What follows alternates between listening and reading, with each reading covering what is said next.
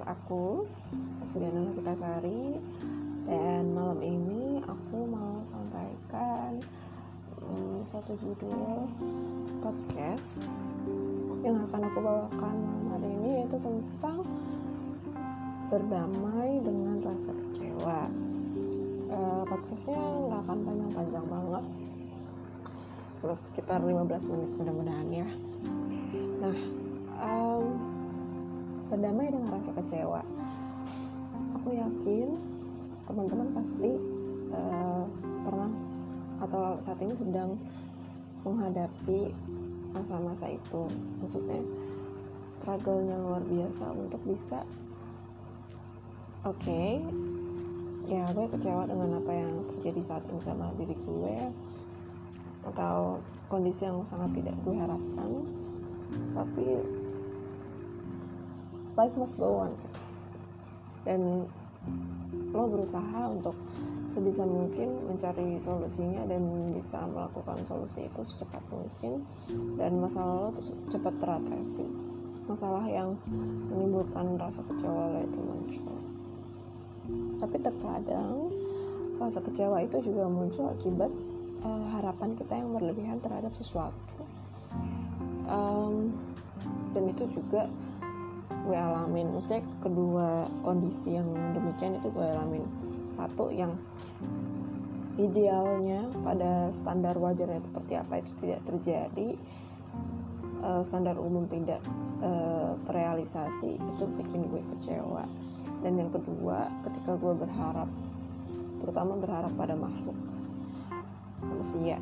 Dan ini gue inget banget eh, kata-kata salah satu sahabat Nabi eh, sahabatnya Rasulullah. Ya berdasarkan keyakinannya yang bilang saya sudah merasakan uh, berbagai kepedihan yang ada di dunia ini dan yang paling pedih di antara semua itu adalah berharap kepada manusia. Dan di situ gue langsung wow oke. Okay. ya dan gue lakukan ini sangat sangat pedih. Kecewanya luar biasa. Dan itu menjadi salah satu sebab setelah gue identifikasi itu jadi salah satu sebab yang membuat uh, mentalitas gue benar-benar jatuh. Uh, kepribadian gue benar-benar terguncang sampai akhirnya gue depresi. Dan itu gue alami sekitar dua tahun yang lalu. Sampai harus psikolog sampai harus psikiater karena kondisi kayak gitu gue tahan-tahan selama beberapa tahun. Perasaan itu perasaan tidak nyaman dan kecewa itu gue pendam selama bertahun-tahun dan jadi bom waktu pada tahun 2017 gue berharap teman-teman di sini nggak ada yang pernah mendem rasa kecewanya pada apa pun itu. Dan ketika kalian merasa nggak nyaman sampaikan kepada orang terdekat yang bisa kalian percaya untuk berbagi rasa dan memvalidasi apakah rasa itu terutama rasa kecewa yang kalian rasakan itu uh, wajar ataukah berlebihan atau dengan kalian discuss di situ kalian bisa menemukan solusi yang tepat untuk mengatasi rasa kecewa tersebut. Um, banyak hal sebenarnya yang bisa bikin kita ngerasa kecewa ya dalam hidup dan ini akan beda-beda sama di setiap orang. Mungkin kecewa dengan pola asuh orang tua bisa kecewa dengan um, guru atau dosen ya di kampus yang memberikan kita nilai yang tidak adil misalnya kita udah perform yang bagus-bagus gue pernah tuh kayak gitu? Gue udah uh, apa namanya praktek sesuai dengan ketentuan gitu ya walaupun mungkin ada kurang-kurangnya juga gitu. Tapi um, dibilang at all gitu kayak gue bener-bener kurangnya banyak banget. Tidak ada reinforce, reinforcement positif yang gue terima sama sekali. Dan pada saat yang sama dosen gue sebut saja ibu X itu uh, malah lihat HP sedih banget. Kecewa banget. Terus uh, mungkin ada juga yang udah berdoa sama uh, Allah gitu ya sama Tuhan. Minta ini minta itu.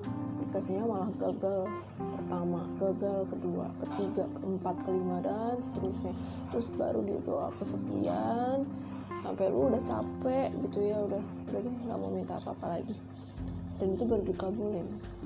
Tapi untuk yang satu ini nih bener-bener rahasia Tuhan ya. Kita nggak tahu waktu yang tepat uh, buat kita mendapatkan satu rezeki atau satu karunia. Itu Tuhan yang tahu persis kapan yang tepat. Bisa jadi ketika itu dipercepat terus mental kita belum siap kita jadinya malah malah sombong malah mempergunakannya dengan tidak semestinya. Kalau dikasihnya terlalu lambat juga kitanya hidup terseok-seok. Jadi kayak semua akan sampai pada kamu pada diri kamu pada waktunya. Waktunya siapa? Waktunya Tuhan. Itu karena Tuhan yang kasih kita kehidupan dan uh, Tuhan punya formulasinya sendiri untuk menjadikan kita hamba terbaiknya gitu. Karena belum tentu apa yang tidak dikabulkan itu adalah tanda Tuhan kasih sama kita.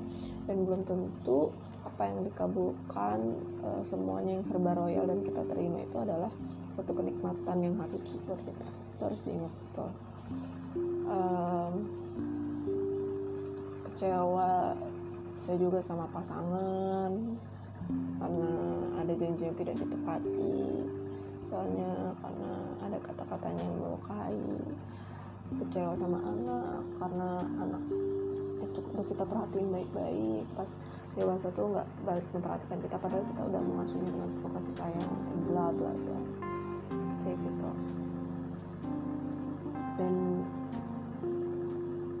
salah satu pengalaman hidup aku ya. Teman-teman aku pernah ngerasain kecewa yang cukup panjang dalam hidup. Uh, soal satu deh yang mungkin ini universal nilainya bisa diambil dan cukup aman untuk aku ceritakan di uh, apa namanya muka publik. Yaitu perkara sekolah. Jujur dulu waktu SD terus SMP SD sampai SMP sih terutama itu aku sering banget kecewanya. Pas SD itu aku ngerasa agak kecewanya pas kelas 6 uh, karena ketika aku inget lagi hmm, kok aku sekolah di sekolah Katolik ya? Kenapa aku nggak sekolah di sekolah Islam aja gitu? Karena kan aku Muslim.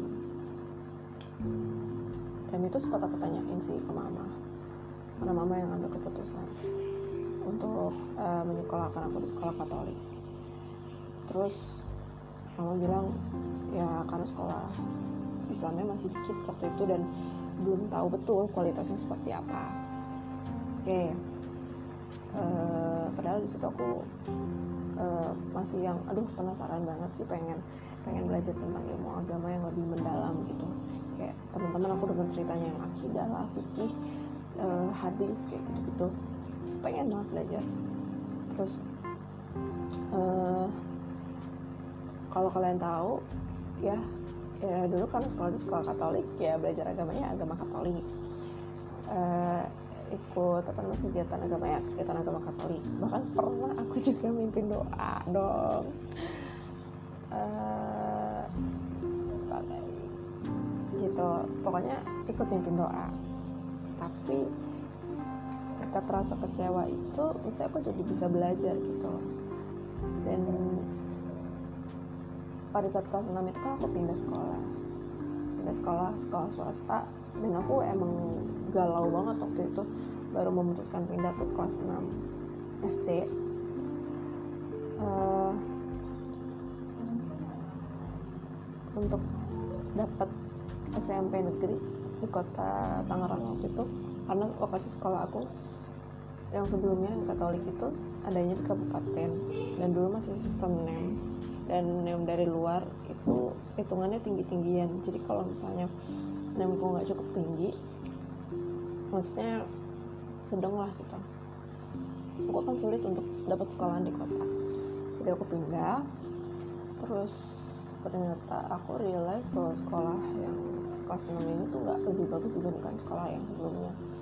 Dari segi apa? Dari segi lingkungan pergaulannya. Karena bercandanya tuh bener-bener bisa aku bilang ya kampungan banget gitu. Hal yang sangat-sangat tidak aku sangka dan bener-bener stres banget di kelas itu karena aku kayak harus adaptasi lagi dari awal. Dulu di apa namanya sekolah katolik itu aku bahkan nggak sampai nggak merasa bahwa diri aku tuh minoritas gitu di situ. Dan di situ aku benar-benar ngelatih mental sebagai minoritas di mana kebanyakan uh, siswanya di situ adalah noni atau non muslim uh, dan aku berusaha untuk um, bisa berperilaku sebaik mungkin dan aku benar-benar ketularan sama perilaku teman-teman aku di situ. Kayak mereka tuh tau manner mereka sopan bercandaannya masih ya bisa diterima.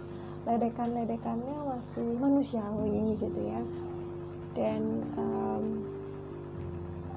apa walaupun temen yang deket bangetnya dikit juga sih pada saat itu tapi tulus banget punya temen di sana itu. Dan selalu berlomba-lomba untuk bisa meraih yang namanya prestasi itu sih yang jadi uh, etos yang membentuk aku sampai sekarang dalam perkara belajar.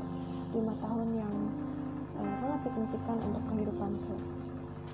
Terus sudah ya kelas 6 kayak gitu. Jadi lima tahun terus ke satu tahun yang itu tuh anjlok banget istilahnya lingkungannya stres dan mana ada target UN gitu.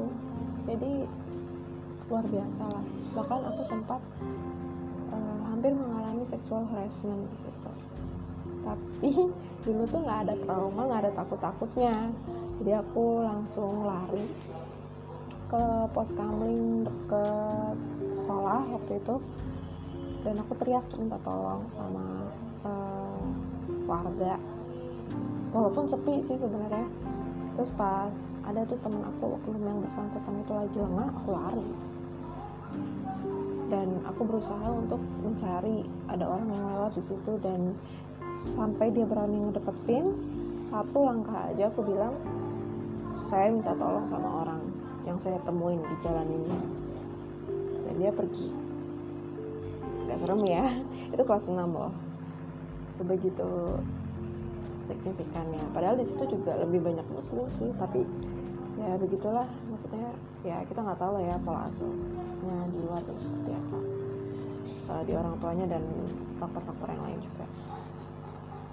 Uh, tadi yang pas aku sekolah Katolik itu sebenarnya agak tidak sesuai harapan. Yang kelas 6 apalagi lebih lagi. Terus sampailah pada waktu aku harus UN UN sebulan atau dua bulan kemudian gitu.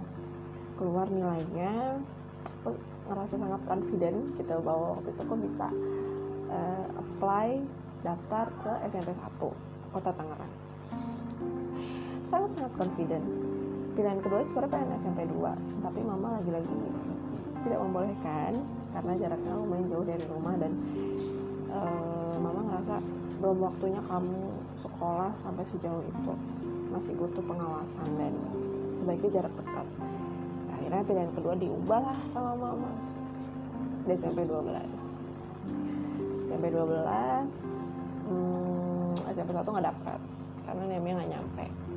Terus aku di SMP 12 Dua tahun aku sekolah di situ banyak banget hal yang challenging yang aku hadapin.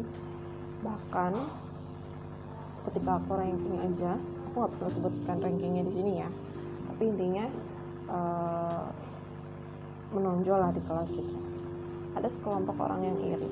Bahkan tidak segan untuk menyampaikan sindiran. Hmm, padahal aku juga untuk sampai di titik itu kerja keras juga gitu. Nggak nggak yang duduk petantang petenteng terus tau ranking nggak kayak gitu caranya. Tapi emang belajar. Dari kelas 7 tuh udah les gitu. Dari SD pun bahkan udah les dari kelas 3 atau kelas 4 gitu. Terus um, kelas SMP itu kayak hampir di tiap tingkatan aku selalu dapetin omongan yang uh, bosen nih gue mulu-mulu yang gitu. Lo mulu ranking itu ranking segitu gitu dan disebutin. Lu lagi lu lagi. Ya lah ya kan gue usaha. Kalau lu yang nggak usaha kan itu bukan urusan gue dalam hati aku seperti itu. Sih udah cuek sebel sih maksudnya kayak aku udah usaha aja itu aku udah exhausted banget udah capek. Eh masih dapat omongan kayak gitu. Sampai akhirnya kelas 3 SMP aku pun hmm, turun rankingnya tuh terdepak dari ranking-ranking aku pada umumnya di kelas 1 dan 2 di situ kecewa lagi. Udahlah masuk SMP-nya itu juga. Ya padahal maunya pilihan kedua tuh SMP 2 gitu terus di SMP 12 tuh tiga lebih kecewa lagi tuh karena prestasi yang aku berusaha pertahankan dari sebelum-sebelumnya eh itu singgah sananya ditempati oleh orang lain. Cerita aku kecewa lagi sempat kesel juga sama temen aku yang menempati ranking itu ih kok lu sih ke dalam hati?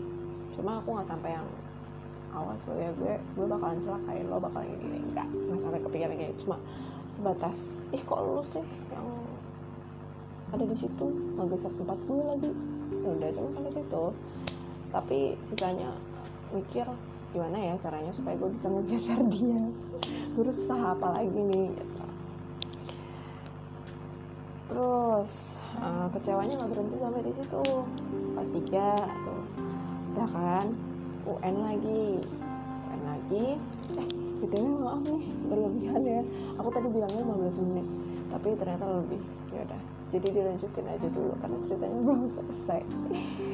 Terus SMA itu aku maunya sama satu sama satu kota Tangerang tapi lagi-lagi gak dapet. Tapi untuk pilihan keduanya sih alhamdulillah di ACC sama mama dibolehin. Jadi aku pilih SMA 2 dan masuk. Walaupun masih ada sedikit kecewanya. Maksudnya kecewanya kalau dibanding uh, apa namanya chapter-chapter yang sebelumnya ini lebih ringan lah ya gitu. Karena setidaknya ada ekspektasi aku yang walaupun itu tidak sepenuhnya uh, terpenuhi gitu tapi bukan berarti mudah juga ternyata. Aku sampai di SMA 2 itu ini aku akan ceritakan agak lebih apa namanya panjang ya. Karena pas aku di sini ya juga agak bener-bener gak bisa leha-leha. Ini aku bener-bener berubah dari sejak SD ke SMP lebih keras lagi sama diri aku. Dan di titik itu ketika aku SMA juga eh, tepatnya kelas 1 SMA penyakitku mulai muncul. Dan aku berpikir ya ampun ini tuh masa di mana gue harus berjuang keras untuk bisa ngedapetin uh, perguruan tinggi yang gue inginkan kalau gue mau dengan cara gampang maksudnya uh, gampang di jalur masuknya itu adalah ya gue undangan. Tapi konsekuensinya adalah gue harus bersusah-susah dulu sekarang. Pas gue sekolah itu dari sejak aku kelas 1 aku udah mikir kayak gitu. Kelas 1 belum tahu sih mau milih jurusan apa. Dan pas udah mulai dinyatakan sakit itu juga aku struggle mencari pengobatan ke sana dan kemari. Sampai aku tuh baru dapat pengobatan yang tepat di kelas 3 SMA kalau aku tidak salah. Jadi selama itu selama kelas 1 kelas 2 itu aku struggle banget. E, berobat walaupun belum ada hasil yang signifikan bahkan sering kali kambuh uh, dan membuat aku akhirnya tidak bisa masuk sekolah tapi alhamdulillah untuk prestasi di sekolah tuh nggak ada penurunan dan itu aku bersyukur banget sama Allah. Uh, di awal pas aku terima penyakit itu aja aku nyaris ya nyaris mau marah gitu sama Allah kayak ya Allah ini tuh padahal aku mau mau berusaha move on dari kegagalan aku yang kemarin-kemarin gitu ya. Aku tuh mau berusaha gitu yang yang seoptimal mungkin tapi kok malah dikasih sakit. Udah gitu sakitnya juga nggak main-main lagi. Aku kecapean dikit bisa kumat kurang tidur bisa kumat kurang makan bisa kumat. Bener-beneran. Apa iya aku bisa gitu? Sempat pikir kayak gitu. Tapi akhirnya tetap les tetap di sekolah. Kalau nggak kumat dan yang aku sampai uh, tumbang fisiknya aku pasti sekolah. Uh, ada lah dalam tahun sakit itu dua sampai tiga hari ada. Tapi sisanya uh, overall lancar-lancar aja gitu. Tapi memang untuk kegiatan ekskul itu kurang optimal aku bisa ngikutin. Jadi aku ngikutin yang, yang memang aku suka dan sesuai kemampuan aku dan itu bisa sedikit uh, meringankan rasa sedih aku atas kondisi kesehatan aku. Menghibur. Terus uh, pas di kelas 11 tuh mulai menetapkan pilihan mau jurusan apa. Uh, aku cuma berkutat pada dua pilihan lah gitu intinya. Antara gizi sama keperawatan waktu itu terus sampai akhirnya di kelas 12 menetapkan maunya keperawatan. Dan itu kelas 1 semester kelas 1 eh kelas 1 kelas 12 semester 1 akhir-akhir itu udah mulai cari informasi. Bahkan aku kayak hampir tiap hari atau dua hari sekali itu bolak-balik ke ruang BK untuk mencari informasinya. Tanya-tanya juga cari tahu info ada senior yang di situ nggak ada dan aku dapat informasinya ada. Ada satu kakak uh, panggilannya Kak Yudi uh, dan aku kontak beliau. Aku cari tahu gimana beliau bisa masuk. Tapi beliau lewat jalur tulis. Dan aku juga masih bertanya-tanya sih ke diri sendiri bisa nggak ya itu masuk lewat jalur undangan? Terus ya dilihat-lihat lagi grafik nilainya pada saat kelas 1, 2, dan 3 Alhamdulillah grafiknya naik. Terus sampailah uh, pada saat pendaftaran SBMPTN SBMPTN sorry SNMPTN kemudian beberapa bulan kemudian pengumuman aku cuma milih satu keperawatan UI dan akhirnya lolos. Oke enough ceritanya sampai sini ya dari chapter-chapter kehidupan aku yang tadi udah aku ceritain. Ini biar kalian tahu proses aku kecewa beberapa kali gitu. Um, SD sempat kecewa SMP kecewa SMA kecewa. Tapi kecewanya lebih karena karena dapat beban yang lebih gitu loh. Misalnya aku harus membuktikan dengan lebih keras lagi pada saat itu. Harus belajar lebih ekstra dan pada saat yang sama itu juga aku berusaha untuk menyembunyikan kondisi bahwa aku sakit dari teman-teman. Karena aku nggak mau dikasihanin uh, teman-temanku fokus ke situ dan itu bikin aku kepikiran. Aku nggak mau. Dan yang bener-bener aku pengen banget itu baru diwujudin ya tadi yang soal kuliah.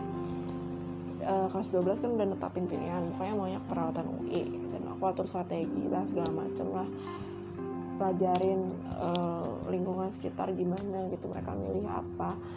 E, pokoknya aku daftar undangan aku make sure bahwa peluangku besar gitu di situ. Dan alhamdulillah lolos gitu sesuai dengan harapanku. Dan di situ aku belajar banyak banget tentang apa ya sabar gitu. Dan apa ya mengingat lagi ketika Allah tuh bilang apa yang kamu benci belum tentu itu buruk bagimu dan apa yang kamu cintai belum tentu itu baik bagimu. Jadi aku berusaha untuk walau misalnya gagal eh, nggak eh, sesuai harapanku coba untuk lebih tawadu gitu. Uh, ya udahlah gitu mungkin Allah pengennya yang lebih baik daripada ini. Dan buat Allah ini tuh nggak ada apa-apanya lah untuk untuk aku terima gitu. Aku layak untuk yang lebih baik. Aku sekarang berusaha untuk uh, mengubah mindset seperti itu. Jadi bahkan untuk sampai di titik ini aja ya dan menjalani sampai selesai gitu perjuangan yang berat ya capek dan lain sebagainya. Hmm, tapi tetap dijalanin karena emang udah komit dari awal ini pilihannya dan segala konsekuensi harus diterima. Hmm, dan mungkin Allah tahu gitu dengan aku memilih ini maksudnya ini bukan sekedar apa yang aku inginkan tapi aku pernah berdoa seperti ini. Ya Allah aku pengen banget ini. Aku nggak milih kok. Aku milih ini karena aku yakin dengan aku pilih ini aku bisa jadi pribadi yang lebih baik. Kau tahu persis ya Allah kekurangan dan kelebihanku aku merasa bahwa uh, dengan aku memilih jalan ini aku bisa lebih meningkatkan empatiku terhadap orang lain aku bisa menjadi bermanfaat. Tidak hanya ilmu ini dapat diaplikasikan dalam pekerjaanku nanti tapi juga ini bisa bermanfaat untuk keluargaku sehingga ketika mereka membiayaiku mereka tidak merasa rugi sama sekali karena ilmu ini akan kembali sama mereka untuk mereka lagi aku yakin nilai kebermanfaatan dibandingkan cost yang harus aku keluarkan akan lebih banyak kebermanfaatannya ya Allah.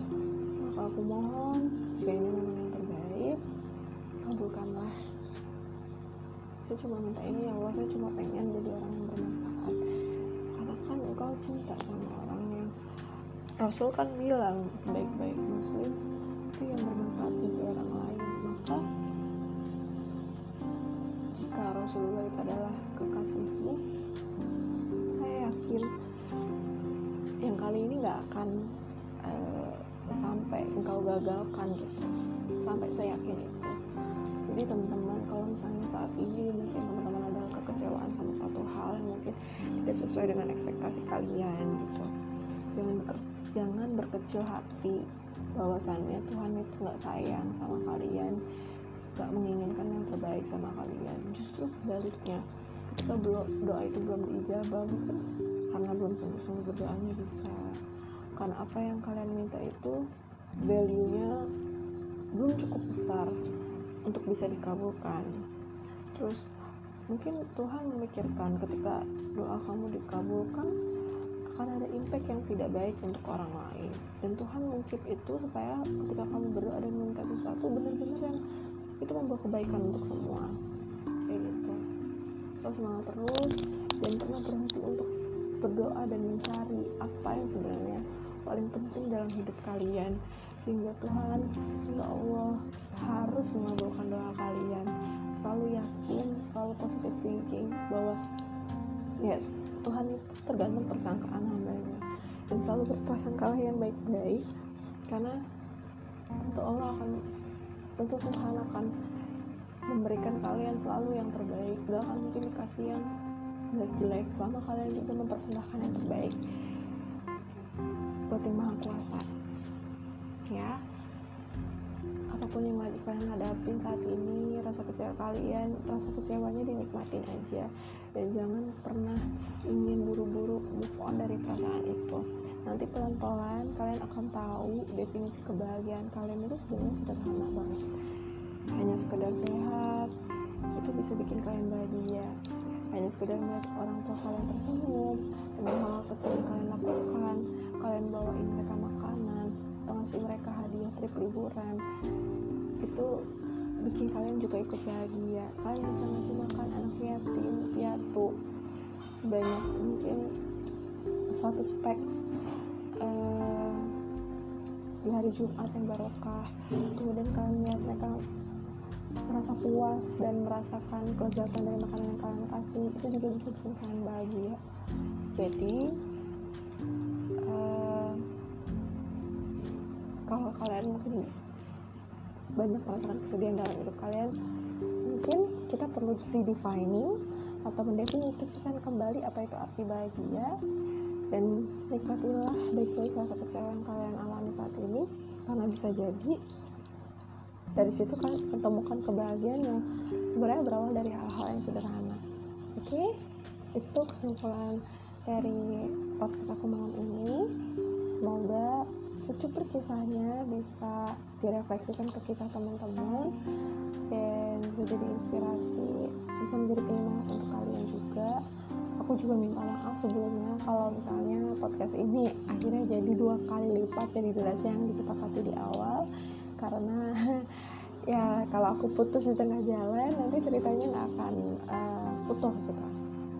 Oke selamat malam buat teman-teman semua. Semoga podcast kali ini bermanfaat ya. Dan ngasih kalian semangat hidup yang lebih baik lagi. Sampai ketemu di podcast berikutnya uh, salam dari aku uh, Rosdiana Putrasari dan selamat malam. Wassalamualaikum warahmatullahi wabarakatuh